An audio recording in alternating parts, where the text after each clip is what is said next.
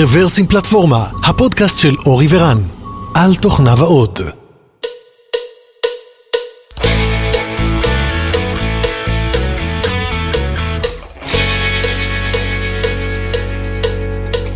שלום וברוכים הבאים לפרק מספר שלוש מאות חמישים ושמונה של רוורסים פלטפורמה, וזה פרק במפרס מספר חמסה, חמסה, חמישים וחמש.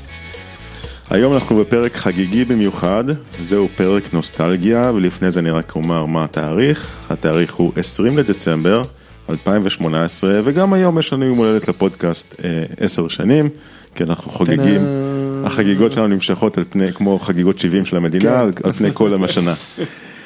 מה שהולך להיות היום מאוד מאוד מיוחד, זה שאנחנו נפגשנו כולנו פנים אל פנים, אני, אורי, אלון ודותן, אנחנו נמצאים באולפן שלנו, בקרקור, כדי להקליט פרק מיוחד של נוסטלגיה. אז עכשיו, שלום לכולם. שלום, שלום, שלום. שלום. נכון, נשמע הרבה יותר טוב.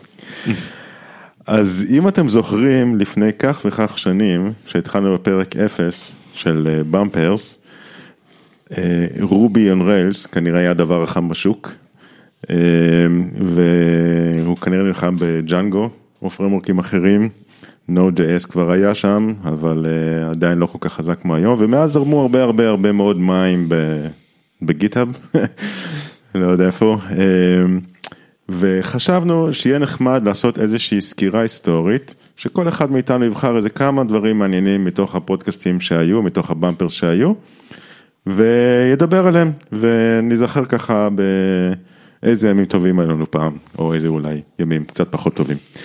אז זהו, אז euh, אני בחרתי כמה נקודות, אלון בחר כמה נקודות, דותן בחר כמה נקודות, ואורי אחראי על קריאות הביניים פה. וקולות רקע. וקולות רקע. אני האורח היום. ומורל. כן, אז זהו, אז בואו נתחיל.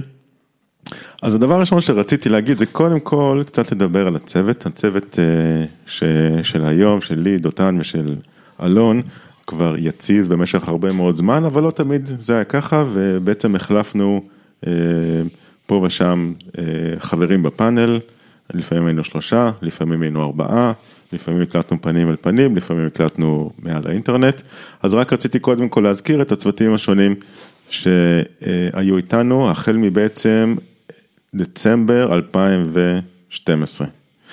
אז התחלנו עידן, אבנר, אני ודותן, אז היינו ארבעה, אז היי עידן, היי אבנר, ותודה שהייתם איתנו. אחר כך המשכנו, צירפנו את אורי, את אבנר, אבנר בעצם נשאר, כן, ויחד עם דותן, ואחר כך אני, אבנר ודותן, והיום, כבר במשך זמן ארוך מאוד, אני, אלון ודותן בצוות של הבמפרס. זהו, זה היה, אלה היו הצוותים השונים. יש לנו כל שנה, האמת שלא מההתחלה, אבל בשנתיים האחרונות לפחות, יש לנו מסורת של פרקים מאוד מאוד מיוחדים, לכבוד האחד באפריל. אז היום זה לא פרק כזה, זה אומנם פרק מיוחד, אבל לא אחד באפריל, ובפרקים האלה, איך נאמר, נתנו דרור ליצירתיות שלנו, אמצנו שפות תכנות, עשינו תוכניות הגירה לאנשים שונים בעולם, אמצנו פרמורקים, אמצנו הרבה הרבה מאוד דברים, שנראו לנו ככה, שהיו יכולים להיות קצת הגיוניים. עשינו את זה, אני מקווה, בחן ובחדווה. דוגמה אחת. אוקיי, דוגמה אחת. אף שלוש היה לנו משהו כזה. היה לנו כמה דברים נחמדים. היה לנו את אס ארבע שהיה להיט של מייקרוסופט, זה הסופר סימפל. סופר סימפל. סטוריג' סרוויס. היה לנו את זה שווגל עושה עלייה. וורנר ווגל, זה ה-סי טי או של... כן, דיברנו על די ארבע, שזה Directed Document Driven, Data Document Driven, Data Driven Document, סליחה, שאחד הדברים המעניינים שבסופו של דבר, אכן יצא הפרמורק הזה שקוראים לו די ארבע, ואולי הם שמעו את זה אצלנו פה בפודקאסט, רק שראשי התיבות היו קצת שונים. אבל כן, מה עוד היה לנו? הכרז לו על אנגולר שלוש, שלפני שיצא שתיים, שיצא שתיים, ואז הם בדיוק הכריזו על ארבע, שזה היה באמת גם נשמע כאילו תיקום מאיתנו. היה את הקלאוד של פייסבוק, עם ה-large Facebook like storage, שהחליף את ה-אס שלוש, אה, זה היה אחרי?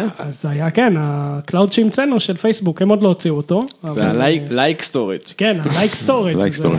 שמרנו שזה גם like וגם large, היה על זה משחקים, ועוד כמה דברים מעניינים. כן, כן. לא, בהחלט חבורת נביאים אתם. היינו יצירתיים, לפעמים לטובה ולפעמים לרעה, אז קודם כל, אם היה מישהו ש... אנחנו מאוד מקווים שהצלחנו קצת להצחיק ולשעשע, אם היה מישהו שהבין אותנו שלא לא קל לך, אז אנחנו פה שוב מתנצלים, אבל זה כמובן היה בבדיחות הדעת, וזה תמיד פורסם ב-אחד באפריל, ואני בלי נדר מקווה שגם ב-אחד באפריל הבא אנחנו נצליח לחזור על ההצלחות האלה.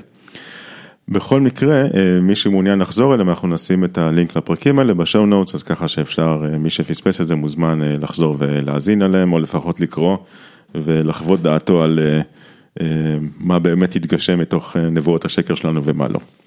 שאלו מרשות ההגירה לגבי ורנר ווגל, אם זה באמת קורה? הוא מסרב להגיב, נכון לעכשיו, אבל רמז לרמז לפניות ליבו, אולי אפשר למצוא בשינויים האחרונים לשירות התרגום של אמזון, שכרגע נמצא אומנם בשלב התמלול, אבל אתם כבר תראו כשהפרק יצא, שהוא תומך בשפה נוספת מעניינת. אז... מעניין. כן. אז אני לא יודע, אני לא שמתי את זה שם. מקרי? לא נראה לי. כן, טוב. נושא אחר חשב, שחשבתי שיהיה מעניין לעשות, לעלות בפרק הנוסטלגיה, זה שפות התכנות והטכנולוגיות השונות שעליהן דיברנו, והפעם זה כבר לא בצחוק, והפעם זה ברצינות, אז שפות וטכנולוגיות שאולי שמעתם עליהן פה בפעם הראשונה. אז השפות הן, Go, אני, אני אגיד בקצרה ואז ככה נחזור לדבר עליהן, Go, Rust, Kotlin, סליחה, Kotlin, Elm, קריסטל וטכנולוגיות כמו GraphQL, Let's Encrypt, ושכחתי מקודם את סוויפט שרציתי להוסיף בתור שפה. אז אנחנו לא, לא מתיימרים כמובן להיות הממציאים או היוצרים של אותם שפות, אבל כן ניסינו להביא רמזים מוקדמים, זאת אומרת לקחנו הרבה מאוד מהטכנולוגיות האלה, לקחנו אותם בשלב יחסית מוקדם והתחלנו לדבר עליהם, ואפילו פה ושם גם התנבנו וניסינו ככה לבוא ולהמר על מה יצליח יותר, מהצליח פחות, אולי מי מכם זוכר שאנחנו עדיין יש לנו ככה הימור תקף וולידי לגבי מי ינצח Go או Rust, אז הקרב עדיין לא הוכרע, אבל אני אתן לכם רמז קטן, יש לנו חדשות גם בנושא הזה. זהו, אז כן, אז דיברנו, דיברנו לא מעט פה ושם בפרקים, ועקבנו אחרי ההתפתחות של הטכנולוגיות האלה, GraphQL אני חייב להגיד, למשל, שאני באופן אישי למדתי פעם ראשונה בפודקאסט מדותן, ואחר כך גם אימצתי, ומאוד אהבתי. Go, אני כבר לא זוכר איפה שמעתי עליו פעם הראשונה, אבל נכון, היום אני כותב הרבה מאוד ב-Go. Rust למדתי, אבל עוד לא יצא להשתמש, אבל עשיתי את הטיוטוריאל שלהם ומאוד מאוד נהניתי, ועדיין לא נגעתי בשאר הטכנולוגיות. אה, כן, ו-Let's Encrypt זה אחלה. מאוד, מאוד נהנה להשתמש בשירות הזה. ואם מדברים על שפות תכנות, אז אי אפשר שלא לדבר על אוסף של שפות תכנות מטומטמות, או הומוריסטיות, שגם אותם יצאנו להזכיר פה בפרקים השונים. אז סקירה קצרה על כל מיני שפות קצת פחות רציניות, שהזכרנו פה בפרקים. אז אולי חלק מכם זוכרים שפה שנקראת ארנולד סי, על שם ארנולד שוורצנגר, שזה בעצם זו שפה שכל הביטויים בה הם ביטויים של ארנולד שוורצנגר מתוך הסרטים, כמו אסטה לויסטה בייבי וכו'. וזו שפה שלחלוטין אפשר להשתמש בה ולכתוב בתוכניות. I'll be back. כן, כן. אז לא, לא ניסיתי אותה לאחרונה, זה כבר יצא לפני כמה שנים, אבל... זה לא בפרודקשן, סליחה? אני לא יכול לדבר על זה. אתה לא יכול להתפטר מזה יותר. זה אחלה ג'וב סקיוריטי. כן, כן. אין שם דיסטרקטור, יש טרמינטור. לגמרי. יפה. כן, כן. אז כן, זו ללא ספק נחשבת לאחת השפות הטיפשיות ביותר שיצאו אי פעם, ומשעשעות לא פחות. השפה הבאה שהוזכרה, אני חושב אפילו בשנה האחרונה, נקראת רוקסטאר. רוקסטאר למעשה היא שפה שמורכבת מבלדות של רוק כבד, וגם הן לחלוטין, לחלוטין, זאת אומרת, מתקמפלות, וזה, ואפשר לעשות איתם כל דבר, עם טיורינג קומפליט, אבל, אבל, אבל כשאתם מסתכלים על תוכנית של רוקסטאר, זה פשוט נראה כמו בלדת רוק, והיתרון המשמעותי ביותר כמובן, למי שמתכנת בשפת רוקסטאר, זה שהוא רוקסטאר דיבלופר, והוא יכול לרשום את זה בקורות חייו. רגע, זה כתוב שם? אני חושב שכן, אני לא חושב שאני המצאתי את זה. לא, לא, זה אתה חייב. אם מישהו בא ואומר לך, אני רוקסטאר דיבלופר, תשאל אותו. הסיבה העיקרית להמצאת השפה, זה כדי שתוכלו להיות רוקסטאר דיבלופרס, וזה אני חושב, אכן מוצדק, הפואנטה במקומה. גם יש פה certified rockstar developer, אומרים שיש פה סטיקר כזה. לגמרי, לגמרי, כן, כן. אני תוהה, יש גם שפת נינג'ה, אבל זה רק מתבקש שתהיה כזאת. ועוד בקטע של שפות מטומטמות או מצחיקות, או כל מיני דברים אחרים שקשורים לזה, היה לנו אייטם אחד נחמד, שהכותרת שלו זה, אם שפות תכנות היו כלי רכב, איך הם היו נראים. אז למשל, C הייתה נראה כמו ג'יפ חמישייה, ג'יפ של צבא ארצות הברית ממלחמת, משנות החמישים, שגם נפוץ בישראל, C++ הייתה נראית כמו איזה המר משוריין, C-Sharp הייתה נראית כמו המר מצועצע, אדום כזה צבעוני, Java הייתה נראית כמו טנדר מזדה כזה שעובר בכל מקום, אולי בישראל זה יותר כמו טנדר סובארו של... סובארו פשע. סובארו פשע, כן. פייתון הייתה נראית כמו הונדה משפחתית, ופרלה היה נראה כמו איזשהו פולקסווגן של היפים כזה, ליספ הייתה נראית כמו חד אופן כזה ישן, אה, סליחה, חזקל זה חד אופן, ליספ הייתה נראית כמו אופניים ישנים, פי אייץ' פי הייתה נראית כמו דאצ'ה, אני חושב, זה מה שיש לנו פה, ג'יפ דאצ'ה כזה. דאצ'יה, כן. דאצ'ה, דאצ'יה, כן. זהו, בקיצור, פוסט בהחלט משעשע על איך היו נראות שפות תכנות, אם הם היו מכוניות. פרל זה גם חיפושית שנוסעת רק לכיוון אחד, נכון? כן, חיפושית בלי רוורס אולי, כן. ואם אנחנו כבר דימויים של שפות תכנות, אז היה לנו עוד דימוי אחד נחמד, בתקופת הבחירות של ארצות הברית, זה המועמדים לנשיאות. אם הם היו שפות תכנות, אז איך הם היו נראים, משום מה זה לא נפתח לי כרגע, אבל אני זוכר ש... הילרי זה C++. כן, אוקיי, הילרי זה C++, מה היה טראמפ? בוא נראה. סנדר זה הסקל, טראמפ... למה הילרי זה C++? רשום לך, powerful, functional, known being around a long time, some feel it's time has passed, even it's admires admit it like... לקס קריזמה. לקס קריזמה, אוקיי. וטראמפ הוא שפה שנקראת איי פי אל, ולמה? כי לכל הבעיות יש פתרונות קצרים. וקליטים. כן, כן, כן. טוב, אני מניח ששאר המועמדים גם ככה, אף אחד לא זוכר, אז לא ניכנס לזה. תמיד ככה. כן, אבל ככה זה בהיסטוריה, אין מה לעשות. זהו, עכשיו, אז דיברנו קצת על שפות תכנות ברצינות, דיברנו קצת על שפות תכנות בצחוק, היה עוד פרק אחד שחשבתי שיהיה מאוד נחמד להזכיר אותו, שזה גם פרק ככה מאוד מיוחד, שקראנו לו פרק ה-Wayback. מי שזוכר, Wayback זה בעצם פרק של דברים שהיו פעם. למעשה עשינו במפרס, עשינו חדשות של פעם, והבאנו חדשות משנת אלף תשע מאות תשעים ותשע, משנת אלף תשע מאות תשעים וחמש, נגיד, אני לא, לא זוכר באופן ספציפי, אני חושב יציאה של, של יוניקס, המצאה של וי איי וכו'. Mm-hmm.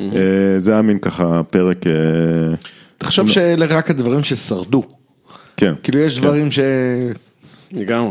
אתם לא יודעים עליהם בכלל. כן, אז קצת, קצת ככה על קצה המזלג מתוך הפרק הזה, אלף תשע מאות שבעים ושש וי איי הומצא, זה עדיין לא ווים, זה עדיין וי איי, אלף תשע מאות שמונים ותשע בש, אלף תשע מאות תשעים ואחת המודמים הגיעו למהירות מדהימה של ארבע עשרה נקודה ארבע קיי, כן, ומדברים כמובן על סי פי יו של שישים ושישה מגה הרץ, לינוקס יצא ב-אלף תשע מאות תשעים ושלוש, בקיצור פרק של נוסטלגיה, אבל פעם נוסטלגיה באמת עמוקה, עוד לפעמים לפני שנולדתם. לא נזכיר את עיניו גנד גלילי כדי שלא נקבל תביעה, נכון? כן. אבל היא פה בלינקים. וואלה, כן.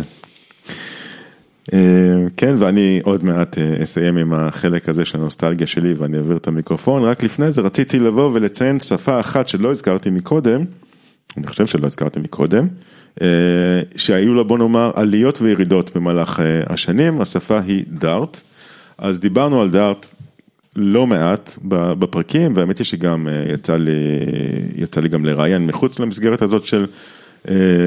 של, של, של הפרקים האלה של במפרס, דיבלופר אבנג'לי של דארט, ובקיצור יצאנו לדבר לא מעט על השפה הזאת פה, ולאורך השנים היה נראה כאילו הולכת ונכחדת והולכת ונעלמת, התחיל כמו איזושהי אולי הבטחה גדולה, אולי משהו מעניין שהוציאו בגוגל, ועם הזמן היא נדחקה לאיזה פינה, היא התחילה כשפה לדפדפנים, אחר כך הפכה לשפת בקאנד, אבל בשנה האחרונה, אולי אפילו שנתיים האחרונות, נראה שהיא עשתה קאמבק בתוך הפרמורק של פלאטר, למעשה זו שפה היום לפיתוח במובייל, בפרמורק שהולך ותופס תאוצה, שנקרא פלאטר, שכמובן גם עליו דיברנו, דיברנו פה. אני רק רוצה לציין על דארט, שאנחנו הכרזנו באחד באפריל של דארט חוזרת, עוד לפני שהיא חזרה, אחרי שהודיעו שהיא מתה, אנחנו באחד באפריל, בבמפר שלושים ושמונה אמרנו שדארט חוזרת, וזה עכשיו השפה הרשמית. של במקום קוטלין. לא, במקום ג'אווה סקריפט אמרנו, שיוצא מחור או משהו כזה, כן, זה היה באחד באפריל, אמרנו שדארט חוזרת, וכנראה גם שם שמעו אותנו, והחליטו להחזיר את דארט. כן, כן. אז בהחלט, יש פה איזושהי תכונה שהפרקים של האחד באפריל הופכים להיות ויראליים, גם אצל אלה שלא דוברים בשפת הקודש, והם הולכים ומעתיקים שם רעיונות. זה, זהו, אז אני חושב שאני סיימתי את, ה, את הנאום הקצר שלי, ואני מעביר את המיקרופון אליך, אלון. אוקיי, תודה רבה. Uh, טוב, אז אני רציתי להזכיר קצת שבפרקים הראשונים, uh, רן דיבר על זה טיפה, היה כל פעם, דיברנו על ראסט uh, וגו, והיה את ההתערבות המפורסמת, מה, מה יתפוס, מה לא, שתיהם היו שפות מאוד צעירות, גו אמנם קצת הייתה כבר נראה לי בגרסה אחד, אבל uh, ראסט uh, בכלל בחיתולים. ובפרק תשע עשרה שלנו רשמנו שהיה טוויט של וורנר ווגלס שהוא אמר קרן סטטוס לרנינג גראסט. כן, הוא היה בטיסה גם. הוא היה בטיסה והוא למד ראסט תוך כדי, זה היה אלפיים וארבע עשרה. ולקח לו ארבע שנים בערך, האמת קצת פחות כי רק עכשיו הכריזו, אבל פנימית זה היה קצת קודם, ועכשיו פרק אחרון של במפר, הודענו על פיירקרקר, שזה פריימורק ללמדות שאמזון כתבו בראסט, אז אמנם לקח לו כמה שנים לכתוב את זה, אבל פתאום נראה שראסט סוף סוף הרימה את הראש. הוא כנראה עשה את זה רק בטיסות, רק אז היה לו זמן באמת לפתח את פיירקרקר. כנראה, אז באמת כאילו לא היה נראה ששום דבר מעניין יוצא מראסט, ואז פתאום עכשיו מוציאו את פיירקרקר. ופתאום בום. לא יודע, זה נראה לי שמתחרים, שפה אחת שקוראים לה ראסט ושפה אחת שקוראים לה גו, לא פייר. כאילו חלודה ותלך מפה. לא פייר. אז זה משעשע, האמת שזה משעשע כי אשכרה, הוא לא כתב שהוא למד גו, ואני זוכר אמרנו, אה, הנה הם כותבים ראסט, הנה, אולי יצא מזה משהו מעניין, אז אני מוכרח לציין רק שמה שלמדתי מהסיפור הזה שהוא כותב קוד נורא לאט, אבל... אני בודק בינתיים את הקומיטרס, לראות אם הוא שם. טוב, עוד דבר שהיה לנו קצת עם שפות, היה את סוויפט, שיצא, הכרזנו עליה גם שיוצאת, ואז שסוויפט יצא, היה המון התלהבות מהסינטקס ומהשפה, ויצאו אפילו שני פריימורקים, שכל אחד בתורו, שאמר, אנחנו עכשיו עושים סוויפט-לייק אופן סורס, אה, נכון. ואמרו, וואי, איזה מהפכה, עוד לפני שסוויפט היה אופן סורס, אמרו, בוא נעשה סוויפט-לייק אופן סורס, היה איזה, אחד זה היה... כבר האתרים שלהם, לא יודע, כאילו קצת בעייתיים, כי הם קצת שינו את זה, אבל היה שני פריימורקים, שני כאילו, שתי קבוצות שהתחילו לנסות לפתח את זה אופן סורס, והיה נראה הרבה קהילה סביבם, והיה נראה מבטיח, ואחרי זה בכלל היה נשמע שסוויפט באמת הולכת להיות שפה מאוד מעניינת, ולא, תכלס לא, זה היה די מאכזב שסוויפט זה לא שפה שתפסה לסרברים, כמו שהיה נראה שהתחילו לפתח לזה כל מיני H T T P סרבר בזמנו, וזה היה נראה שבאמת הקהילה מאוד אהבה את זה, אבל זה לא אמרי. זה גם מעניין, כי סוויפט הלכו על אופן סורס ואז לבקאנד, ובמקביל קוטלין, מה-J V M עשתה, עכשיו יש קוטלין נייטיב, אז גם הם כאילו מטרגטים את ה... כאילו בכל אופן זה שפות שתמיד היו כזה ראש בראש, מחליפות מהלומות. אז זהו, שקוטלין יצא, עוד לפני שהוא יצא, קוטלין יצא ב-אלפיים ושש עשרה, אנחנו דיברנו על זה ב-אלפיים וחמש עשרה, שהיא עוד הייתה בפיתוח, אמרנו שהשפה מאוד מעניינת, כי היא דומה לסוויפט. זה היה אחד הדברים שאמרנו עליה בזמנו, שזה נראה שזה משהו מעניין, אבל לא ברור כי יש כבר את סוויפט. אז זה מעניין, אבל בסוף נראה שקוטלין כן תפס, וסוויפט לא. רק לדייק, סוויפט בפיתוח במובייל תופס, ועוד איך תופס, אתה מדבר על פיתוח סרבר. כן, אני מדבר על פיתוח סרבר, אבל גם זה לא חוכמה, היה Objective-C, נו באמת. כן, על זה זה קל. בוא נגיד גם בייסיק היה פעם, זה לא חוכמה להשוות למה החליף, אבל סוויפט כאילו בוא נגיד שהיה לה פוטנציאל נשמע, אנחנו אמרנו עליה יותר רחוק. וחשבנו שהיא תהיה בסרברים, ושפה כיפית, וכבר התחלנו לחגוג, ואמרנו יאללה בוא נפטר מריילס, אז נפטרנו רק מריילס ולא נשארנו עם סוויפט. לגמרי.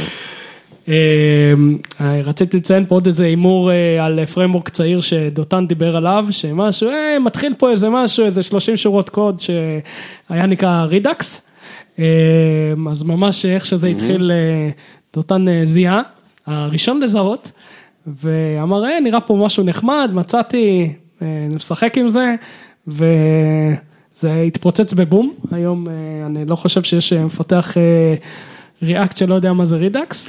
אני חושב שגם מעבר לזה, הטיפוס, דן אברמוב, זה שכתב את רידאקס לראשונה, נהפך פשוט לסלב על. זאת אומרת, מי שמכיר את סיפור חיים, שמעתי, שמעתי פודקאסט איתו, הוא היה בגדול, אני מרוד שגר בפולין עם אמא שלו, בקושי הצליח ככה לחלקל אותה, ובזמנו הפנוי הוא עשה פה ושם קצת, אני חושב שהוא פיתח ווב על וורדפרס או דברים כאלה די כזה, כמו לומר, לא בחוד החנית, וכל פעם גילה שדברים ככה לא עובדים טוב, ואז שהוא ראה את ריאקט, הוא הבין שיש שם איזשהו חוסר, וכתב את רידאקס, ומשם הדברים המריאו, בסופו של דבר פייסבוק שכרו אותו, הוא עבר לאנגליה, אני חושב, אולי אחר כך כבר לארצות הברית, וזה מין סיפור סינדרלה כזה, אני חושב שזה סיפור, סיפור מעניין, זה ממש מישהו שהגיע מ... חלום של כל אימא פולניה. לגמרי. כן, זה סיפור יפה, הוא גם כתב את זה, אם אני לא טועה, שהוא היה בן תשע עשרה, בלי זה סקאלה רשמית או משהו, וממש סיפור סינדרלה, מצד שני כולה שלושים שורות קוד, אז מה הבעיה לכתוב, באמת. כאילו חבר'ה, איך לא עושים את זה קודם? כן, אני חושב שגם עוד משהו מעניין ומאוד חיובי בטיפוס הזה, זאת אומרת שזה באמת שלושים שורות קוד או כמה שזה לא יהיה, אבל הוא טרח והסביר בצורה כל כך יפה ולימד את כל האינטרנט איך הוא כתב את זה ומה, זאת אומרת הוא בעצם היה לו חשוב שכולם יבינו, לא רק שהשתמשו, שכולם יבינו איך הדבר הזה עובד, לי זה נראה מתוך איזושהי גישה אלטרואיסטית של בואו אני אלמד אתכם מה שאני הצלחתי ללמוד בכוחות עצמי, כי אני חושב שיעשה אתכם מפתחים יותר טובים. אז, אז, אז כל הכבוד דן, מאזיננו, דן אברמוב. כן, דן אברמוב, שהוא באמת גיירנו אותו, הוא לא צריך גייר אותו. כן, אז הוא סלב מקומי בצוות של פייסבוק מהמובילים, הוא הוביל עכשיו את הריאקט הוקס גם, רוצה לסגור איזה מעגל קטן, שזה לא ממש נוסטלגיה, כי דיברנו על זה לפני זה שני פרקים פעם ראשונה. טוב, אז דותן, תמשיך מפה. כן, אז אני הסתכלתי קצת על השנים עברו, וניסיתי למקד את זה לפי שנים שנתונים כאלה, אז מצאתי איזשהו אי של זמן שדיברנו על E S six, על JavaScript, הדור החדש, ואת האמת שממש לא היה לי מושג שדיברנו על זה, וכשקצת פשפשתי בכתבות שהיו, אז זה היה עדי אוסמני, ויהודה קץ דיברו על הדבר החדש הזה שהולך להיות, שנקרא E S six, ופתחתי את ה... יש שם סמפלים של קוד, אפשר לקרוא את זה. רוב השפה דומה למה שאנחנו מכירים היום, ויש גם חלקים כאלה מוזרים שלא, ממש לא, לא, לא עשו את זה, לא הגיעו לגרסה הסופית. כן, רק, רק, רק נזכיר אולי מי הם שני אותם אנשים, עדי אוסמני ויהודה קץ. כן, אז יהודה קץ הוא, אני חושב שהוא, אפשר לקרוא לו רוקסטאר רובי, שלקח את הרוקסטאריות שלו ושם אותה בעוד מקומות, הוא יצר את בנדלר, שזה הפקאג' מנג'ר של רובי, ועוד המון תשתיות ברובי, בריילס, הוא היה, הוא בעצם בנה את מרב, שזה פריימוורק שהוא קלון של ריילס, שהיה יותר טוב מריילס תמיד, ואז הוא התמזג לתוך ריילס. אם אני לא טועה, גם היה מיינטיינר ב-jQuery, נכון, jQuery. זה מנהל חבילות של ראסט לאחרונה, קרגו. לגמרי, בדרך הוא היה advisor ל-Yarn, שזה ה-package manager החדש של JavaScript, אז בעצם לקח את מה שהוא למד בבנדלר ושם את זה שם, ואז גם הוא בנה את קרגו, שזה ה-package manager של... בקיצור, הוא בחור די מטורף, הוא היה בארץ, יהודה קץ, אפשר להבין את הקשר, הוא היה, תחשב, כמעט בכל ריילסקונף שהיה, בחור ממש ממש נחמד, ועדי אוסמני, אני חושב שהיום הוא בגוגל, הוא היה בגוגל, אני לא כל כך... אני חושב שהוא שם, לא יודע אם הוא עזב, אבל בכל אופן הוא היה, כן.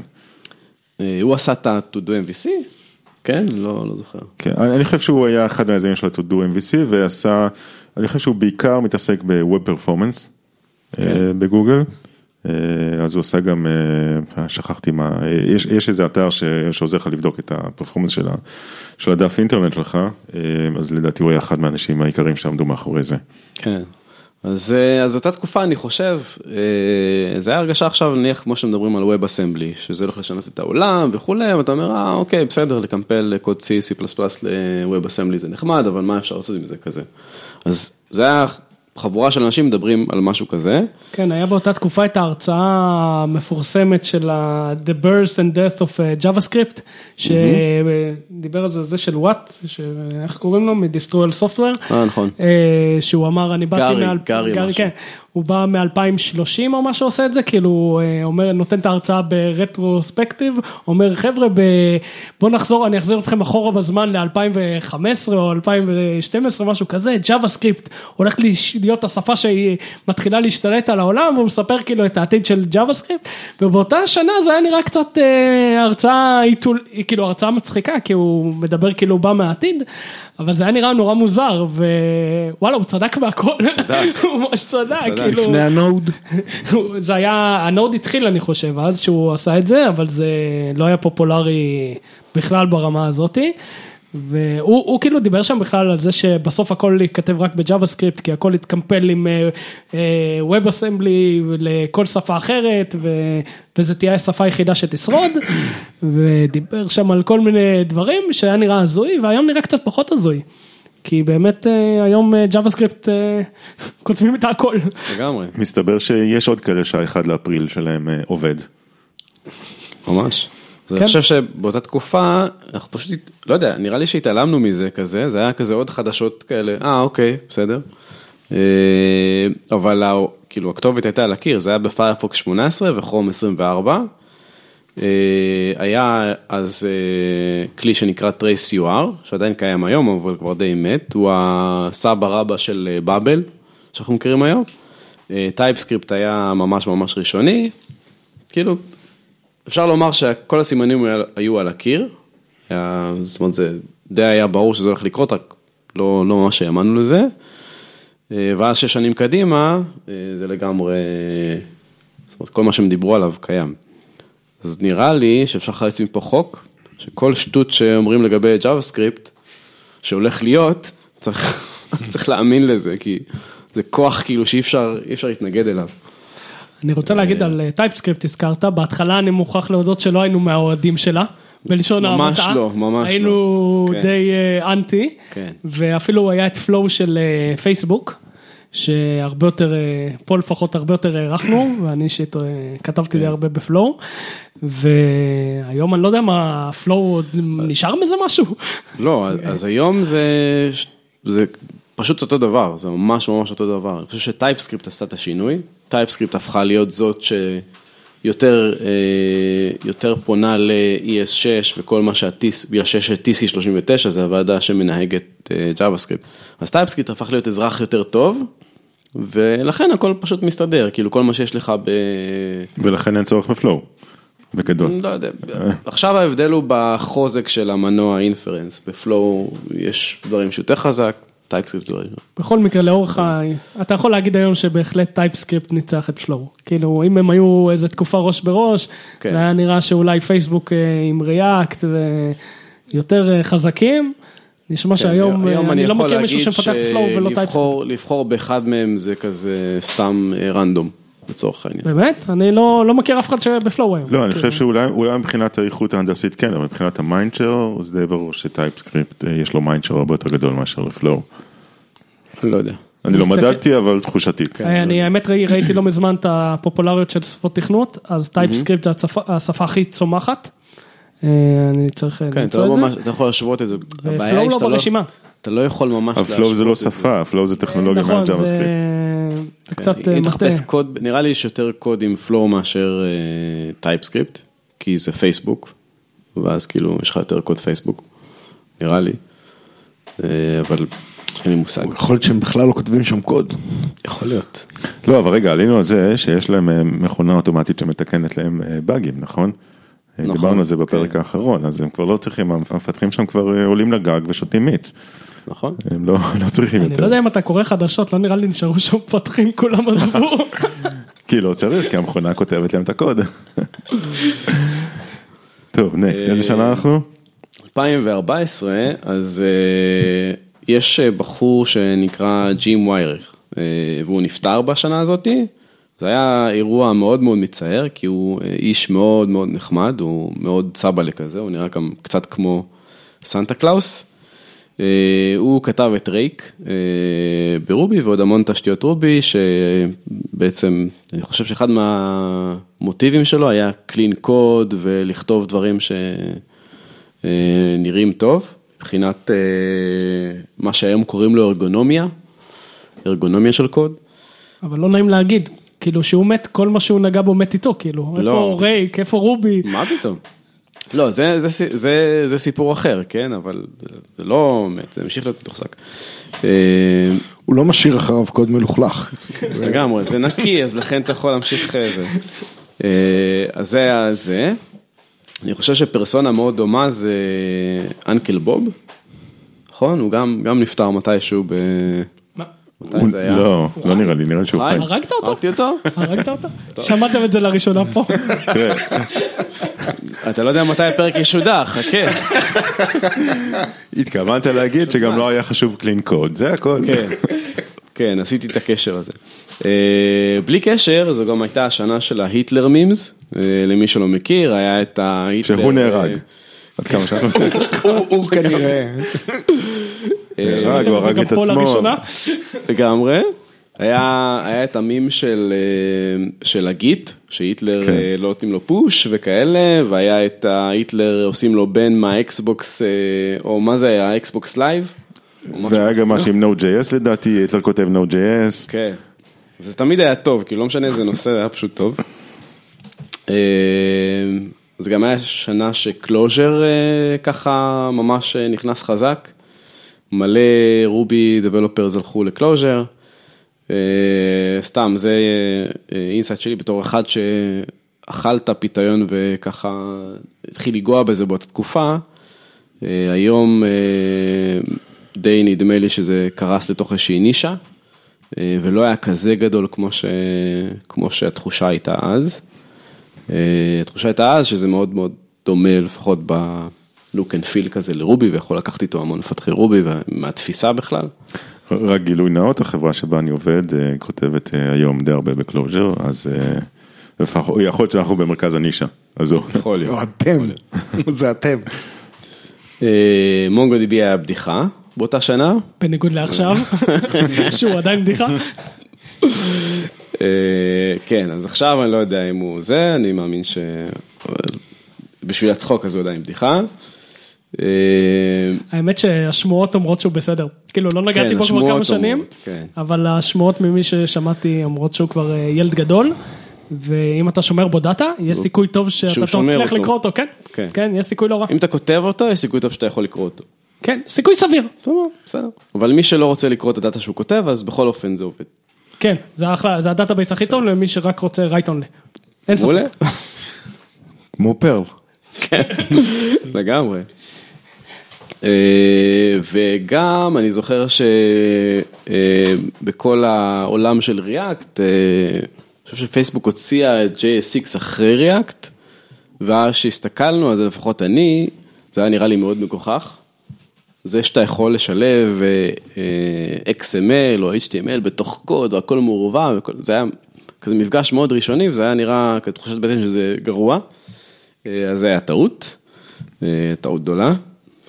אני זוכר אבל שדיברנו על ריאקט שהוא יצא, אז היה מוזר שזה framework שהוא view only.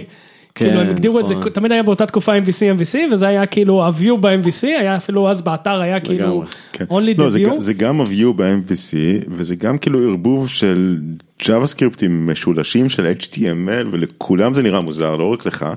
לכולם זה נראה מוזר, אבל ברגע שמתרגלים זה מסתבר שזה עובד בסדר. תשמע, אבל להגנתנו עכשיו, כאילו שאנחנו מדברים על זה, אני נזכר, להגנתנו אני חושב שההום סייט או הווב פייג' של ריאקט היה פשוט דף אחד, מגעיל כזה, של טמפלט של גיטאב פייג'ס כזה. זה היה סינגל פייג', כן, זה היה סינגל פייג', לא סינגל פייג' אפליקיישן, זה היה לנדינג פייג'. זה היה פשוט משהו כזה, בלי הסברים, בלי כלום, הנה דוגמה, הנה זה, זה מה שזה, ואז אתה... כאילו, יש המון קונטקסט, איך, אתה לא עובד בפייסבוק, אתה לא יכול לדעת, אתה לא יכול להבין, כאילו, למה זה משמש וכאלה. היום נראה לי שלא מוציאים דברים יותר ככה. היום, כאילו, אם מישהו מוצא כזאת, מוציא כזאת ספרייה, אז הוא נותן לך עולם שלם, של תוכן, ולמה, ואיך, ווידאוים, ומה שאתה לא רוצה. אז זה להגנתנו, ורידקס גם דיברנו.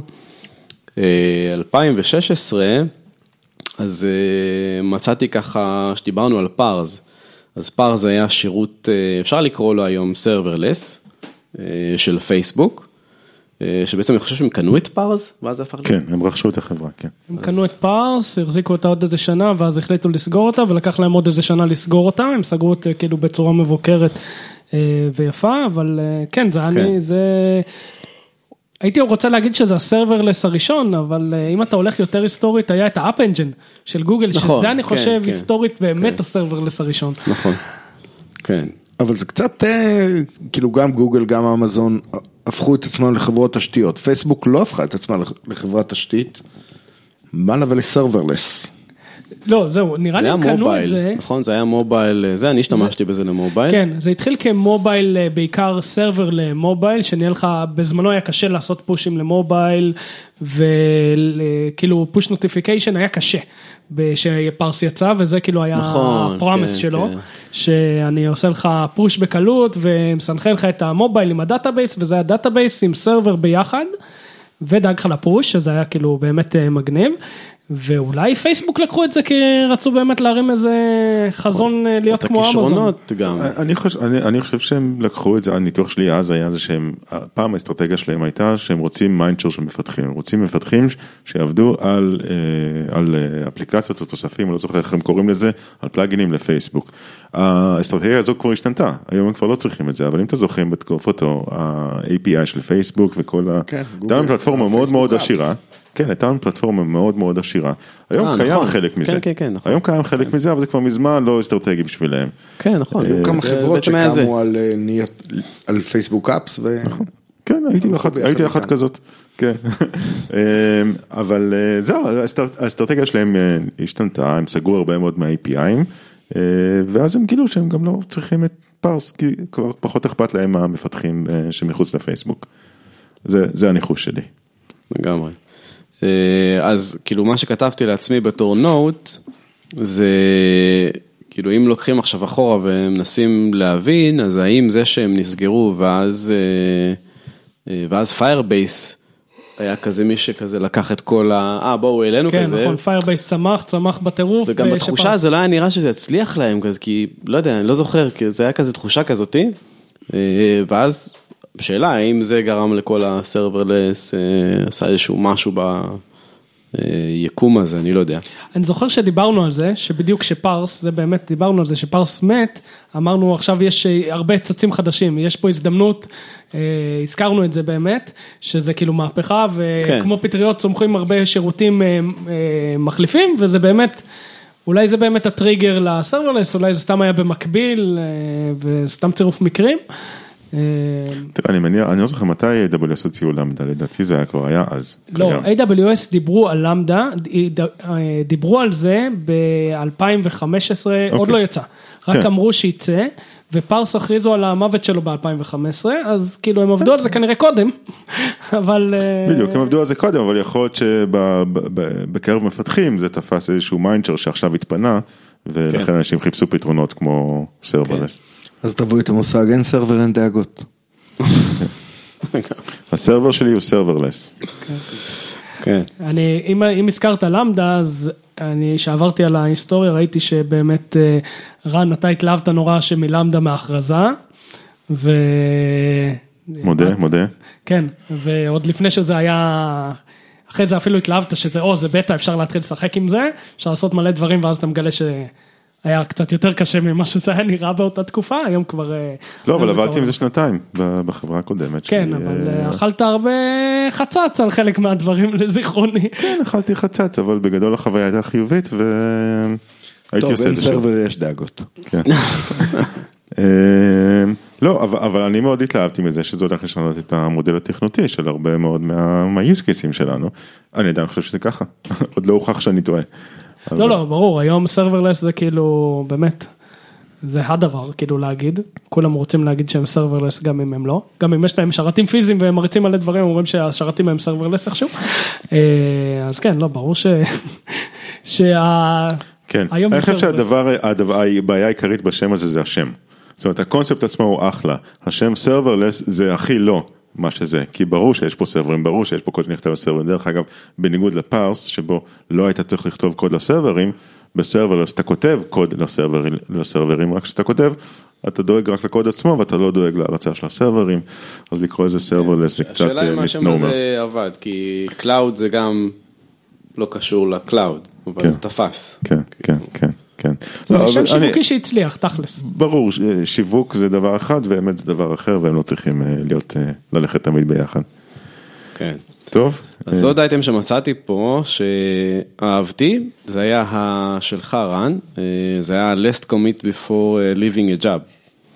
זה היה פשוט שישים שורות קוד של רשע טהור. בואו ניתן כמה דוגמאות לסוג הרשע המדובר. אז איזה קומיטים נחמדים אתם יכולים לעשות לפני שאתם עוזבים את העבודה? מדובר פה כנראה על קוד ב-C או ב-C++. כן, יש בו define לפאי ל-שלוש נקודה שתיים, שלא יהיה יותר מדי זה. define של struct ל-union. floor ל-ceiling. define של if ל-while. ל-is none למשהו ש-false. אין דבר כזה none. דברים שמצחיקים רק אותנו. כן, any זה all. סייז אוף לסייז אוף מינוס אחד. זה ממש אכזרי. זה כאילו בקטנות כאלה. אתה יכול לדמיין איך אתה יושב על זה לילות שלמים. כן, של דאבל לפלוט. כן, יש פה מם קופי שעושה קופי למשהו, אבל פלוס שתיים כזה. תעשה עוד שני בייטים. כן. יש פה, יש פה מדי פעם גם יש הערות על עד מה רמת האכזריות של כל אחת מהשורות. אז למשל, יש שורה שנראית תמימה, שכתוב עליה defined volatile, ועם הערה קטנה של this is cool. עכשיו בוא רגע נחשוב מה קורה פה. בוא רגע נחשוב מה קורה פה. מפתח כותב את המילה volatile, כי הוא רוצה שהדברים, שהמשתנה שכרגע מדבר עליו, לא ייכנס בקש, כי זה משתנה ש... שהוא רוצה שיקרא השאר מהזיכרון. ברגע שכותבים define volatile, זה למעשה מעיין עם האות א' את ההגדרה הזו, ולמעשה הקומפיילר מתעלם לחלוטין מההגדרה של וולטייל, והמשתנה אחרי נכנס לקש וקוראת לו סמטוחות, וזה משהו שאי אפשר לראות עם דיבאגר כמובן, זה משהו שרק אולי אם תסתכלו עמוק עמוק בתוך הרגיסטרים, אז אתם תוכלו להבחין בזה. גם, גם יש פה סקשן של לוקס, שהוא בעצם לוקח כל מה שקשור ללוקים, פידרד, מיוטקס וכו', וגורם להם לא לעשות כלום. אז כאילו אתה נועל משהו, ואז אין לך מנעול. זה נשמע מאוד מאוד מרושע, אבל תמיד אם אתה חושב שזה שהולך תחזק את הקוד שלך, הוא רוצח סדרתי, לא כדאי. זאת אומרת, תן לו להתעסק עם משהו, תעסיק אותו. בקיצור, זה היה ממש מגניב, מקווה שיהיו עוד כאלה בעוד שפות, כי אתה אף פעם לא יודע איזה עבודה תעזוב ובאיזה שפה אתה כותב. כן, איך לא עשו לזה באמת מבחר שלם. זהו, אתה צריך באמת להוסיף פה מלא שפות, כי עכשיו אני, אין איפה לדחוף קוד C, אתה מבין? כאילו אתה עוזב. איפה תדחוף קוד C היום? נכון. מאתרים שרתי C במיוחד, זה לא עובד. צריך משהו בג'אווה סקריפט. כן. דבר הבא שמצאתי, ואת האמת ממש לא משנה מה זה היה, אלא זה פשוט מרגיש לי כאילו זה היה אתמול, הסיפור עם וורדפרס וויקס וכל מה שהיה עם ה-open source licenses, ש... ש... משהו טוב ש... שיוצא מתוך הדבר הזה, שדיברנו על licenses של open source. ואז כאילו לקחנו את כל הנושא הזה של licenses ושמנו אותו ככה טיפה בתודעה, וזה גם בלי קשר, הכנסתם מלא אנשים שאלו אותי, רגע, אבל מה בעצם קרה? ו... כאילו זה משהו שקרה שגרם למלא אנשים לדבר על זה, שזה טוב. יכול להזכיר במשפט מה היה? את האמת שאני לא זוכר בדיוק, אבל היה איזשהו קטע של אדיטור של וויקס, נדמה לי, במובייל, שהם עטפו איזשהו... עשו, עשו שימוש אולי תמים, אבל ככל הנראה לא חוקי, באחד מהרכיבים שנכתבו על ידי וורדפרס, אני לא זוכר את הפרטים, וגם שם אני חושב ש...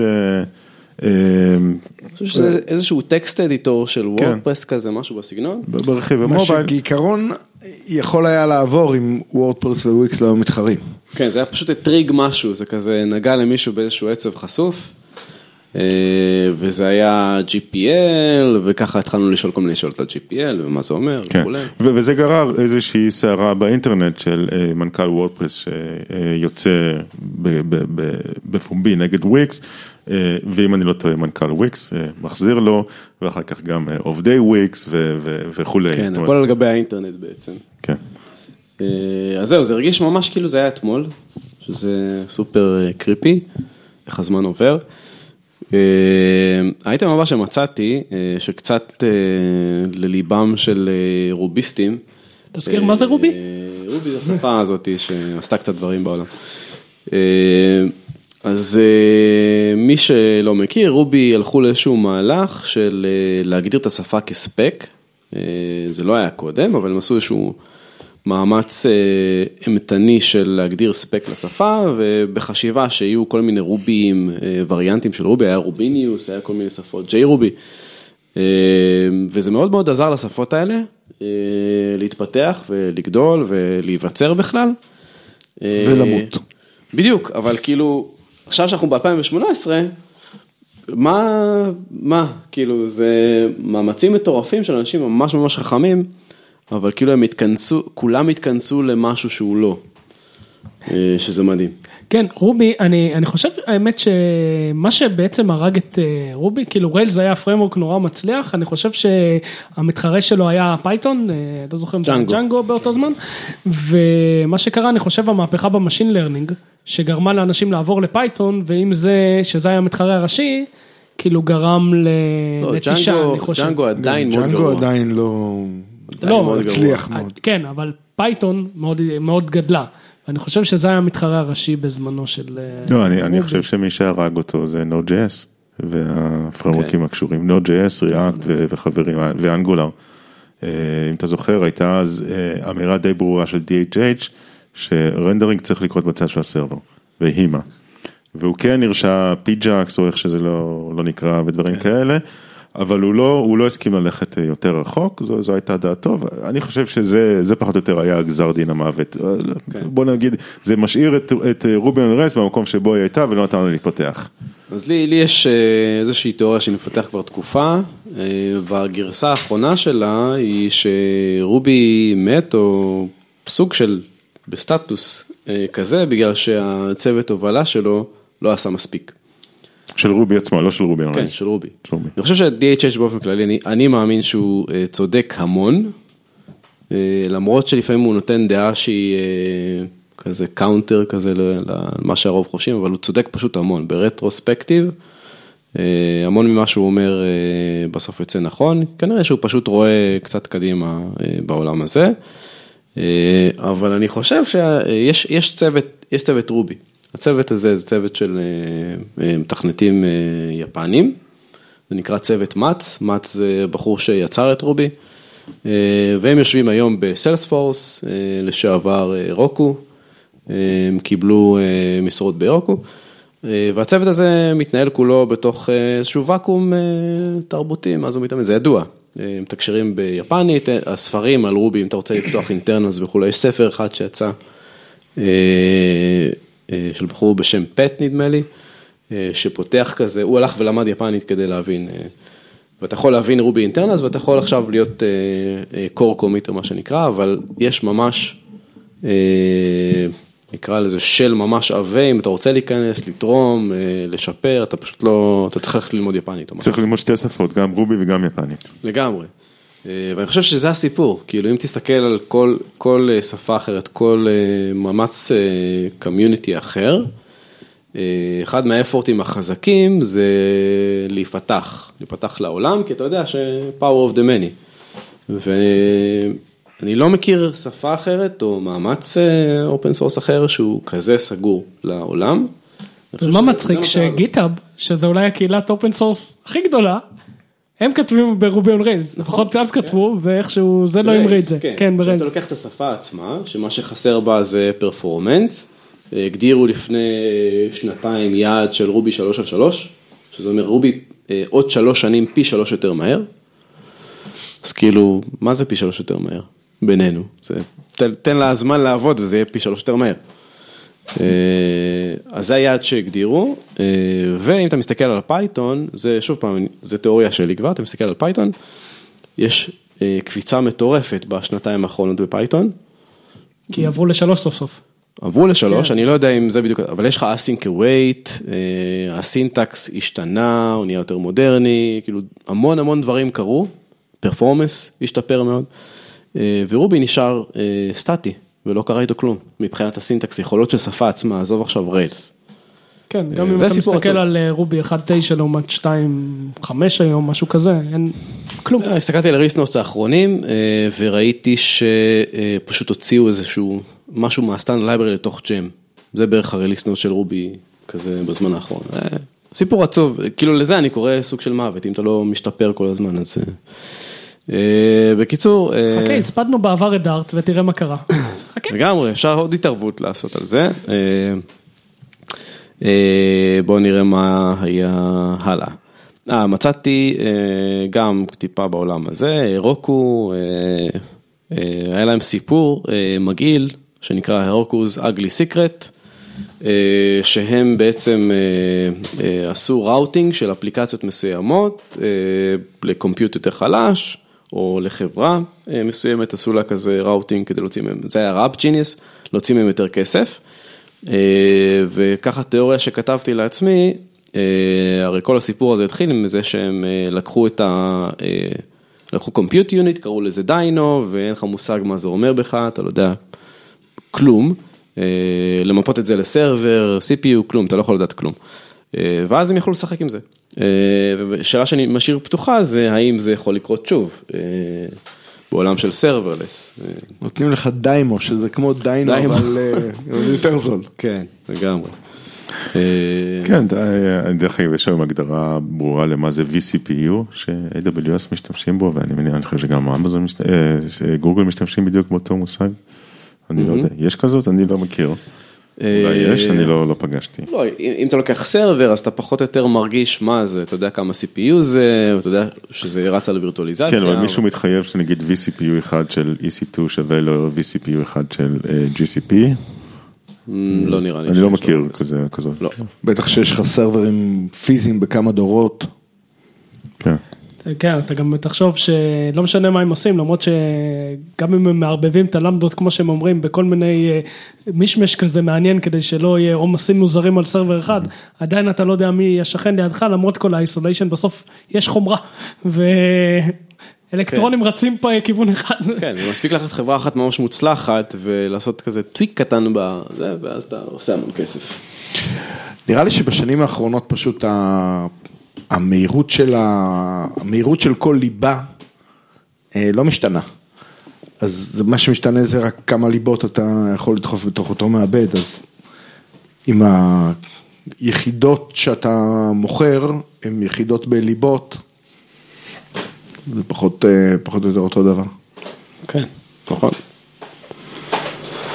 אה, וזהו, עכשיו יש אה, כמה אינסייט ש...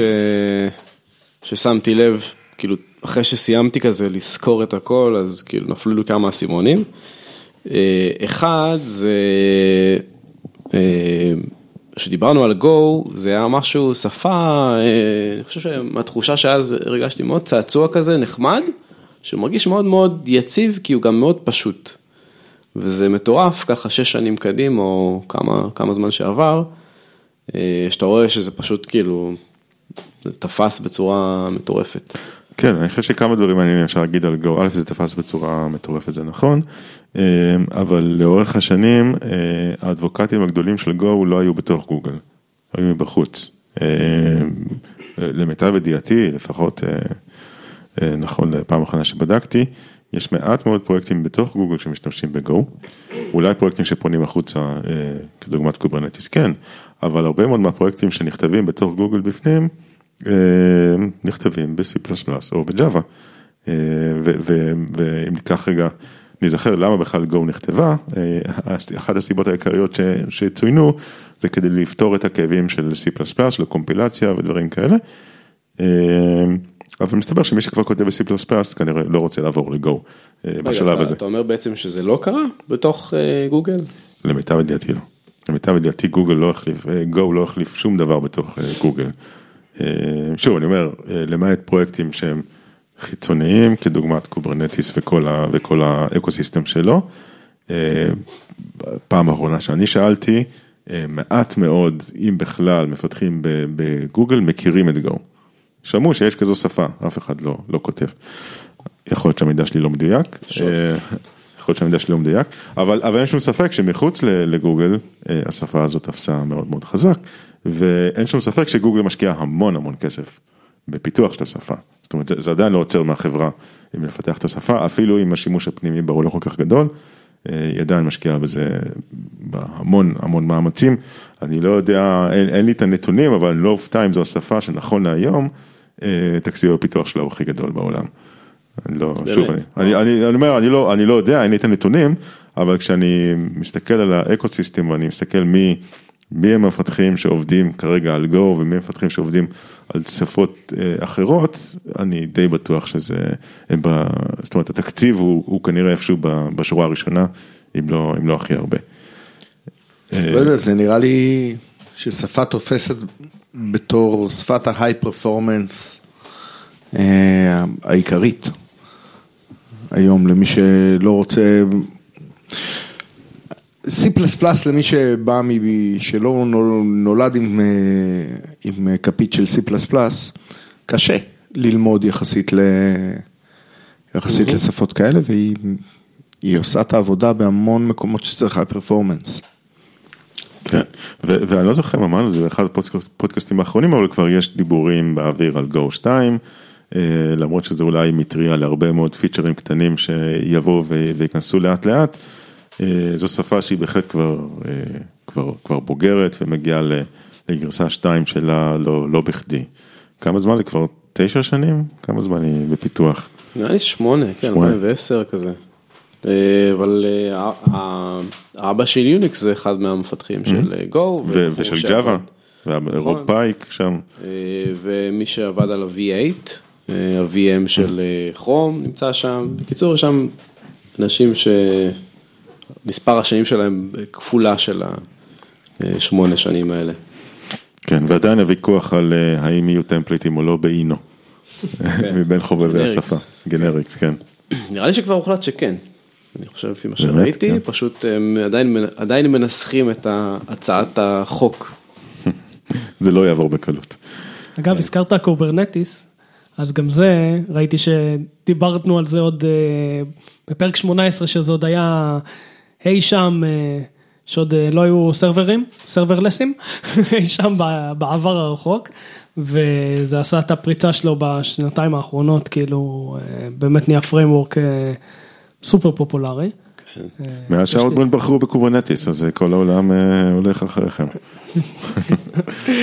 אז היום כאילו לכולם גם יש, כל הקלאודים הגדולים יש להם שירות מנועל של זה, ו...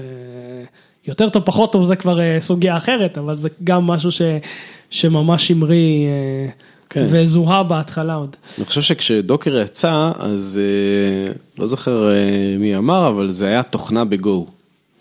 ככה הסתכל.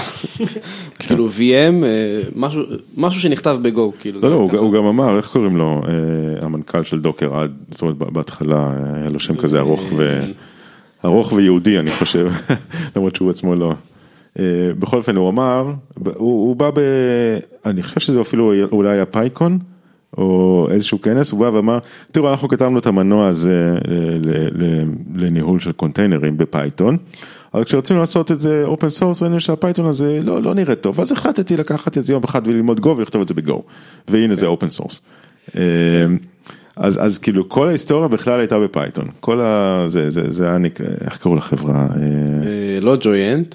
לא, לא, לא, לא, לא, לא. גם משהו, היו חברה שלא, לא, לא, היו חברה מאוד פייתונית, כאילו הפלטפורמה לפייתון, כל הפרמורק נכתב בפייתון, וזהו, והוא אמר, כן, הנה שפה מעניינת, נחמדה, אני אנסה לכתוב את זה בגו, וזה באמת כאילו, זה היה מאוד מוזר, אם אני זוכר נכון, כי, איך קראו לו, חזקל, למנכ"ל הזה. חזי. היה לו שם כזה מיוחד. כי, כי אני, אני זוכר שזה היה מאוד מוזר, כאילו לבוא לפייקון ולבוא... סלומון הייקס? סלומון, כן, סלומון הייקס. שלמה. שלמה, בדיוק. זה מה שהתכוונת, אוקיי. כן, כן. ובואו נעבור למלכת הדרמות. כן, אז מה, ש, מה שהספקתי לזכור, אז נוד בעצם ייצר הכי הרבה דרמות ever, כמעט בכל, היה תקופה שזה כמעט בכל פרק. כן, אז חלק מהדברים זה היה הספליט המטורף של נוד ו-איי או ג'י אס. וואי, ואחרי זה היה את האיחוד הרומנטי חזרה, כן, מה שאני, כן, נורא היה מרגש האיחוד שלהם חזרה, ההשלמה. מה עוד היה? היה התקופה שכל פרק דיברנו על עוד חברה שרשמה, למה החלטנו לנטוש את נוד ולעבור לגו. היה כאילו תקופה כזאת, איזה שנה, שממש כל פרק היה איזה חברה אחרת שהוציאו, אה, נוד לא עובד בסקייל, לא בלה בלה בלה, עברנו לגו, וזה למה עברנו לגו, ואז חברה אחרי זה עשתה קופי פייסט, רק שינתה את הכותרת למה החברה הזאת, וכל חודש יצא איזה מאמר אחר. והמפתח של אקספרס, אם אני לא טועה. טי-ג'יי, נכון, טי-ג'יי? אז טי-ג'יי הולווייט שהוא חבר לגו, אבל אני זוכר שהיה עוד פיגורה מפורסמת. אבל אני חושב שזה לא היה בגלל הסכסוך שם, זה היה בגלל, אני זוכר שכן, הוא, הבחור שפתח את אקספרס עבר לגו, זה היה נשמע כאילו נוד, לא בטוח שתמשיך כמו שהיא. באמת היא שאני לא זוכר אם כיסינו את זה פה, אבל אם אני לא טועה, גם ריין דל, המפתח המרכזי של נוד ג'י אס. אמר שזה היה טעות, ושאולי חוזר על זה, וכאלה. כן, כן. בקיצור, דרמה, ויש כל מיני אישויים של סקיוריטי וכל מיני דברים כאלה שקשורים ל... כן, לפט-פד. כן, לפט-פד ועוד אחד בפרק האחרון שהוקלט, עם I don't know what to say. אז כן, ללא ספק, נוד זוכה לתואר מלכת הדרמה של הפודקאסט שלנו. אבל קח בחשבון שהיא מלכת הדרמות של ההקינג גם, בגלל שהיא הכי פופולרית. אתה לא תפרוץ עכשיו לרובי, כי לא מעניין אותך להגיע לשני יפנים שעובדים ברוקו. כאילו, אתה רוצה להגיע לכל העולם, אז לך על נוד. לגמרי, נכון. זה גם, אתה יודע, זה אותו סיפור שהיה פעם עם ווינדוס. בווינדוס מצאו כל כך הרבה פרצות אבטחה, כי פשוט כולם השתמשו בווינדוס, אז זה היה מעניין רק לחפש פרצות אבטחה בווינדוס. לא בהכרח בגלל שזו מערכת יותר או פחות בטוחה. גמרי. אז רגע, במסגרת הדרמות האלה, כאילו, Outbrain, החברה היחידה שיש בה גם Node וגם Go? אני חושב שממש לא היחידה, לא, אני חושב שיש לא מעט. אני חושב שתמיד יש צוות אחד שאומר, עזבו אתכם Node, לא עובד לנו משהו, ועוברים ל-Go, ואז יש לך שני צוותים, אחד ב-Go, אחד ב-Node. זהו, אז על רובי דיברנו. עוד דבר שקרה, אני חושב כמעט בלי ששמנו לב, זה שמייקרוסופט הפכה להיות לא, לא evil יותר. מייקרוסופט הפכה להיות אופן סורס, שינתה את כל ה-וי אס Code יצא, דיברנו על זה. עכשיו את גיטאב, שזה כאילו הבעת האמון הכי גדולה באופן סורס. לגמרי, אז הרבה פעמים, כאילו, אני חושב שאמרנו כזה דברים, ואז רגע מה? נכון? כאילו גיהנום אמור לקפוא, כן, אז זה היה, היה איזה קט, היה כמה מהלכים בהתחלה שבאמרנו, מה, זה לא מסתדר מייקרוסופט, מה, מה, והיום זה נראה כאילו טבעי לגמרי, שמייקרוסופט חביבת המפתחים, וכולם מאוד אוהבים אותה. אדג' עובר לכרום. נכון, כן. אז זה כאילו קרה במה, בוא נגיד חמש שנים? לא הרבה זמן. מאז החלפת המנכ"ל, אני חושב. כן, מאז סאציה. אז שהחליפו מנכ"ל צועק במנכ"ל שעובד. או יש מנכ"ל שזורק כיסאות גם, זה אותו מנכ"ל שצועק. מה שנקרא, developers, developers, developers, הלכו לאופן סורס. לגמרי, לגמרי. ומשהו שהוא טריוויאלי, נראה לי היום, אבל אם, אם רגע קופצים ל-אלפיים ושתים עשרה שלוש עשרה, אז ריאקט מחק, מחק עולם שלם, נראה לי. היה פעם ספרייה קטנה, שאולי אתם זוכרים, קראו לה jQuery. jQuery, כן. אז... היה Backbone. רגע, רגע, רגע, רגע. מי זוכר פרוטוטייפ? פרוטוטייפ, נכון. זה באמת ש... אני זוכר את הגאווה של חלק מהאנשים שאמרו, בוא נהיה פרוטוטייפ ו-jQuery, ואמרנו על jQuery. תקשיב, אני זוכר, אני ממש זוכר את היום שבו, אני התחלתי אז בפרוטוטייפ, ונסעתי בדרך פרויד בחיפה, חזרתי הביתה מעבודה, ושמעתי איזשהו פודקאסט שמישהו דיבר על כמה נהדר זה jQuery. ואני אמרתי, וואי, אני חייב את ה-jQuery הזה עכשיו אצלי. והלכתי ללמוד jQuery. ולא, לא התחרטתי. אז כן, כן, אז כאילו, היו, היו עוד כמה לפני זה. אבל כמו שאמרת, ריאקט עקפה את כולם והשאירה להם אבק. תראה, האמת שזה, אנחנו קצת פרו-ריאקט פה, זה סביב השולחן, אבל אם אתה רוצה לציין, תראה, אנגולר לא מתה, אנגולר כאילו חזרה לחיים, אחרי אנגולר ג'י אס, אנגולר עכשיו, לא יודע, שש, שמונה, לא יודע, התחליטו לעבור לקפיצות, כמה עם בעיות, כמה עם בעיות אחרות, נכון, אבל אתה לא יכול להגיד שהיא בדעיכה, כאילו יש לה קהילה גדולה, היא יותר קטנה כנראה מריאקט, אבל יש לזה קהילה, ויש את ויו, שוויו צומחת באופן מטורף, שלפי הטרנדים היא עלולה לעקוף את ריאקט, כאילו הכיוון, אז נכון שריאקט זה המלכה הנוכחית, נראה עוד התערבות. תראה, אני, אני אמרתי את זה, ויו נראה תמיד נורא נחמד, אין לי שום ניסיון בויו, אבל uh, מי שכותב בויו נורא אוהב את זה, אני אישית uh, לא הצלחתי לראות את הקסם של השפה, למרות שמישהו אמר לי, אין קסם בשפה, אין בזה קסם, פשוט הכל עובד תמיד, אתה לא נתקע גם, אז uh, זה מה שטוב בה, אבל uh, כן, כרגע ריאקט זה באמת uh, הכף, וכל ה... בוא נגיד... כל מה שהיה לפני ריאקט נעלם, אבל יש כרגע כמה דברים חדשים מהתקופה. אבל כן, פוסט, כן. אה, פרי ריאקט אין כלום, לא נשאר כלום. כן, זה כאילו היה עולם שלם של אה, השוואות ולבדוק מה עובד טוב, מה לא עובד טוב, ברמת הפרמורקים הגדולים, כן, היה... שפשוט לא קיימים. האמת שכל הפרמורקים אז היו אם וי סי, והיום אף אחד לא יודע מה זה אם וי סי, אני חושב, סתם נשמע כמו כללה, באיזושהי שפה מוזרה. כן, לגמרי, זה, זה היה פשוט, ה... עוד פעם, ברטרוספקטיב, זה היה פשוט האבסטרקציה הלא נכונה ל... לעבודה עם בראוזר. נכון. מי שעשה את ה-אם וי סי היו היבוסים, מאז עברנו. לגמרי. וזהו, וככה תחושה אולי אחרונה, זה שגיוס הפך להיות סופר, סופר קשה היום, לעומת מה שאני זוכר מהתחושות בטן של אז. לא יודע, אולי כי היום יש הרבה יותר אפשרויות, יש המון המון, יש לך זמן קבוע ויש לך המון לחוות להתנסות. כל בעיה אתה יכול לפתור אותה עם שמונה מאות כלים ו-עשרים שפות, ו... אולי זה לא נותן זמן לאנשים להתעמק. תראה, גיוס יותר קשה, א', כי אולי יש פערים יותר גדולים בין ההיצע לביקוש, בלי שום קשר לטכנולוגיה. האמת שאני לא יכול, לא מחובר ללשכה המרכזית לסטטיסטיקה, אני לא יודע איך היו הפערים פעם, אבל נכון להיום אנחנו יודעים שהפערים הם גדולים. קראתי אתמול כתבה שאני חושב שמשהו כמו חמישה עשר אלף מפתחים, או אנשים שהם באזור של התחום של הפיתוח, חסרים היום בתעשיית ההייטק הישראלית. אז, זאת אומרת, מספרית, זה ברור למה זה קשה, אבל פה אתה אומר משהו אחר, אתה אומר טכנולוגית, הגיוס יותר קשה. אז, אז למה אתה מתכוון בעצם? אני מתכוון, נגיד לפני, אם מסתכלים לפני חמש-שש שנים, אז רוב הדברים שדיברנו עליהם שקיימים היום, בוא ניקח רק שפות, כנראה לא היו קיימים. אז בעצם היה לך רובי, היה לך נוד בחיתולים, היה לך הרבה דוט נט, גם היה תקופה שישראל הייתה כזה... אבל זה אולי כי התרגלנו לחפש את הבאזוורדס ואת השפות ואת הפריימורקים, והיום יש פשוט כל כך הרבה, אז הסיכוי שאתה... תמצא בדיוק את הבן אדם שעובד עם הפריימורקים שלך, כן, זה יהיה קשה. גם יכול להיות, כן. אבל אם אתה מתעמק בעקרונות ולא בבאזוורדים והשפות או הפריימורקים. לא, אבל אני חושב שאתה יודע מה, אני אולי מתחיל להבין מה שאתה אומר, אולי לא התכוונתי לזה, אז אני אגיד את זה בכל אופן בשפה שלי. מה שאתה אומר זה שפעם, כדי להיות מתכנת טוב, היית צריך להכיר את עקרונות התכנות. היום כדי להיות מתכנת טוב, אתה צריך ידע כללי טוב. זאת אומרת, אתה צריך להכיר פרמורקים ולדעת איך להשתמש בהם.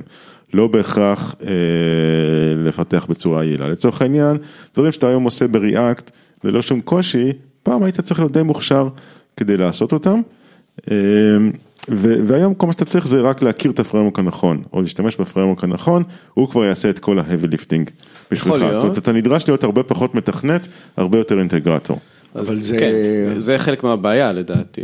זה לא יוצר שטחיות מסוימת, כי קצב ההתפתחות, קצב שבו יוצאים פרמורקים, אתה לא מספיק להתעמק. כן, כן, זה בדיוק הבעיה שדתן מנסה להצביע עליה. כן, אתה יודע מה אומרים על טכנולוגיית JavaScript, שיש מוצרי חלב עם תוקף יותר ארוך. וואלה. כן. אז כן, אז זה בעיה בקטע הזה, כי גם כולם... היום כאילו הבאזוורד החדש, שזה כבר לא, לא לאחרונה, אבל כולם רוצים פול סטאק. מה זה פול סטאק? זה פשוט דיבלופר, תחליף את המילה, כאילו תעשה... דיברנו על זה כבר, אז זה גם עניין, כאילו אתה פעם היה מצפה יותר לקבל מישהו שהוא ג'אבה בקאנד, או לא יודע, או אייץ' טי אם אל דיבלופר, או איך שלא קראו לזה אז, פרונט-אנד דיבלופר, אז היום אני חושב שהדברים הם, אתה מחפש גם הציפייה שלך לקבל משהו הרבה יותר רחב. מישהו שיכול לעשות לך הרבה יותר דברים, ולא רק לסגור לך איזה... אני חושב שאז גם היה חפיפה טובה בין הטכנולוגיה, לבין העומק של הסקילסט. למשל, היית יושב עם מישהו או מישהי על שאלות בדוט-נט, והיית מעמיק לתוך הפרמורק הזה, ואיך הוא עובד וכולי, זאת אומרת, כמה, כמה עמוק שאתה מגיע, ככה בן אדם אתה יודע שהוא מנוסה, ויש לו כישרון. אלטרנטיבית, גם ג'יי וי אם, אותו דבר, פשוט דוט-נט היה יותר חזק אז בארץ. אבל כאילו אם היית עושה איתו את המהלך הזה, ופותח ושואל שאלות על הפרמורק, ואיך זה בנוי, וזה גם פרמורק ענק יחסית, זה היה מספיק, לא היית צריך עכשיו לפתוח ולשאול אותו, ג'אבה סקריפט, לא יודע, דברים כאלה שמאוד עכשוויים, לא היה צורך בכלל. אני חושב שאחד השינויים זה שפעם היה לך, נגיד, C-Sharp אם אתה לוקח, ולא היה לך איזה נוגט או דברים חיצוניים. נכון. והיום אתה כותב Node.js לצורך העניין, אתה בלי אן פי אם, אתה לא עושה כלום, ואז אתה לא תתחיל לשאול אותו איזה אן פי אם, כי אתמול יצא חדש, ובאמצע הרעיון יצא לך, הכי חם יצא לך באמצע הרעיון, עוד לפני שסיימת את הרעיון, כאילו. כן, אבל, אבל, אני גם רואה את הצד החיובי בזה, זאת אומרת, בואו נשים לב, א', אני חושב שזה נכון להגיד שהיום מפתחים הם פחות, פחות משתמשים בתכונות בסיסיות של מפתחים, ויותר כאינטגרטורים, מצד שני, אני חושב שזה גם אה, משהו שאנחנו כפתחים צריכים לשים לב, שהרבה פעמים הכישורים שנדרשים, בסופו של דבר אנחנו רוצים להביא מוצר, מוצר לשוק, נכון? אנחנו רוצים להביא value. אה, ולא בהכרח אה, אנחנו צריכים אה, תואר שלישי במדעי המחשב, כדי להביא value לקוחות שלנו. יכול להיות שאנחנו, אם נהיה אינטגרטורים החכמים יותר, אם ניקח את הפרמורק הנכון ונשתמש בו כמו שצריך, נביא value הרבה יותר מהיר מאשר... אה, מפתח מנוסה. אז אני אגיד לך מה השאלה שחותכת את זה, כי האם אתה רוצה להביא value לאורך זמן, או לא? יכול להיות שהשוק במקום, שאתה מייצר אפליקציות, תופסות שנתיים, שלוש, ואז זהו, נגמרה אפליקציה, אתה מייצר משהו, אתה מייצר מוצרים שהם מאוד מאוד טרנדים, אבל בינתיים מה קורה עם העולם האנטרפרייזי, או העולם היותר ה-בי טו בי, שרוצה לייצר משהו, לעשר שנים קדימה, הדבר הזה הולך ונעלם. כן, בסדר, זה נכון, תראה, אתה יודע, לכל מטבע יש לפחות איזה שלושה צדדים, אבל... זה מטבע יהודי. כן, אבל אני אומר, כאילו, אני חושב שלנו כמפתחים חשוב לשים לב, שזה לא, ה-סי אס סקילס שלנו, הם לא מספיקים היום. אנחנו גם צריכים יכולות של אינטגרטורים, גם צריכים יכולות של מוצר, של הבנה, של מה, של יכולת לתעדף דברים, ואם בשנות ה-שמונים וה-תשעים, היו נותנים לנו בעיה ממש ממש קשה, והיינו מצליחים לפתור אותה, היום זה סקיל שהוא לא מספיק ברוב, ברוב החברות. אנחנו צריכים להבין את זה. אני יוצא לפגוש הרבה מפתחים שלא מבינים את זה, זאת אומרת שהם עסוקים באופטימיזציה, גם אם יש ספרייה שעושה בדיוק מה שהם צריכים, הם לא ישתמשו בה, הם יכתבו את זה בעצמם. אז נכון, אולי מצד אחד זה נותן להם יותר עומק, מצד שני, זה לא תמיד משרת את הלקוחות בצורה, בצורה הכי טובה, וצריך לדעת לאזן את זה. אבל זה, זה כבר אלמנט תרבותי, שאתה יודע, אני לא רוצה להגיד אם זה יותר קל או יותר קשה לשנות את זה, אבל אם אתה רוצה לבדוק ידע, יכול להיות שמי שיש לו בסיס יותר עמוק, יש לו יכולת ללמוד יותר מהר. דברים, ובטח בעולם משתנה, אתה חייב ללמוד. לגמרי. כן, כן. אבל אתה יודע מה, בוא ננסח את מה שאני אומר בצורה שונה. אם בשנות ה... חמישים, שישים או שבעים, מפתחים היו צריכים לחשוב באסמבלר, בשנות ה-שמונים הם היו צריכים לחשוב ב-C, בשנות ה-תשעים ו-אלפיים היו צריכים לחשוב ב-Java, לאורך זמן, רמת האבסטרקציה שבה מפתחים נדרשים לחשוב, הולכת ועולה, אוקיי? היום צריך לחשוב בפונקציות serverless, ובשירותים, בשירותי ענן, וזה לא נכון להמשיך לחשוב ב-C גם היום. ברוב המקרים, אני לא אומר שאין מקרים שבהם נכון להחשיב, אבל אני אומר כאילו, בסך הכל, הטרנד הוא שרמת האבסטרקציה של המפתחים, רמת ההבנה של המפתחים צריכה לעלות כל הזמן, ו- וכן בהרבה מאוד מקרים להתרחק מהברזלים, ואני חושב שזה גם ריחוק מה-סי אס Basics הקלאסיים. נדרשת הרבה פעמים מפתחים הבנה שהיא לא מסוג הדברים שמלמדים מלמדים בא- באוניברסיטה, או שגם, שגם כתובים mm-hmm. בטקסטבוקס, והרבה פעמים זה יכול להיות מפתח להצלחה שלהם. עכשיו אני אומר, אתה יודע, כל דבר באיזון, זה לא שאתה צריך עכשיו לשכוח מה זה סיבוכיות ומה, ומה זה clean code, זה לא, זה, זה לא בא בהכרח אחד על חשבון השני, אבל אני חושב שמי שלא שם לב לטרנד הזה, יש סיכוי שהוא, שהוא יישאר מאחור, או שישאר באיזושהי נישה שהיא פחות נדרשת. סתם לדוגמה, בתקופה שבה למדתי, למדתי הנדסת תוכנה, היה די ברור שמשכורות של מהנדסי חשמל הן הרבה הרבה יותר גבוהות. ואמרו לי, למה אתה הולך ללמוד הנדסת תוכנה? אתה הולך ללמוד הנדסת חשמל. השוק צריך יותר מהנדסי חשמל. אני לא הלכתי לפי מה שהשוק רצה, הלכתי לפי מה שמעניין אותי, בלי שום קשר. בדיעבד, זה היה נכון, ואני חושב שאחת הסיבות לזה שזה נכון, זה שרמת האבסטרקציה הולכת וגבוהה, הולכת ונהיית יותר ויותר גבוהה, והשוק היום צריך אנשים עם חשיבה יותר אבסטרקטית. זו לפחות הראייה שלי, תסכימו או לא. השנקל שלך בנושא, מה שנקרא. זה ראייה אבסטרקטית. כן, לחלוטין. טוב, אז בכך אנחנו מגיעים לסיומו של פרק נוסטלגי זה. חמסה, חמסה. כן, תכננו לעשות את פרק חמישים, פרק היובל, אבל יצאנו אפילו יותר טוב, יצאנו פעמיים חמש, פעמיים חמסה. אז זהו, זה היה פרק זה. בפרק הבא אנחנו נחזור למסורת של להביא חדשות שהן באמת חדשות, ולא חדשות ישנות. ועד אז, נתראה. ביי ביי. ביי ביי.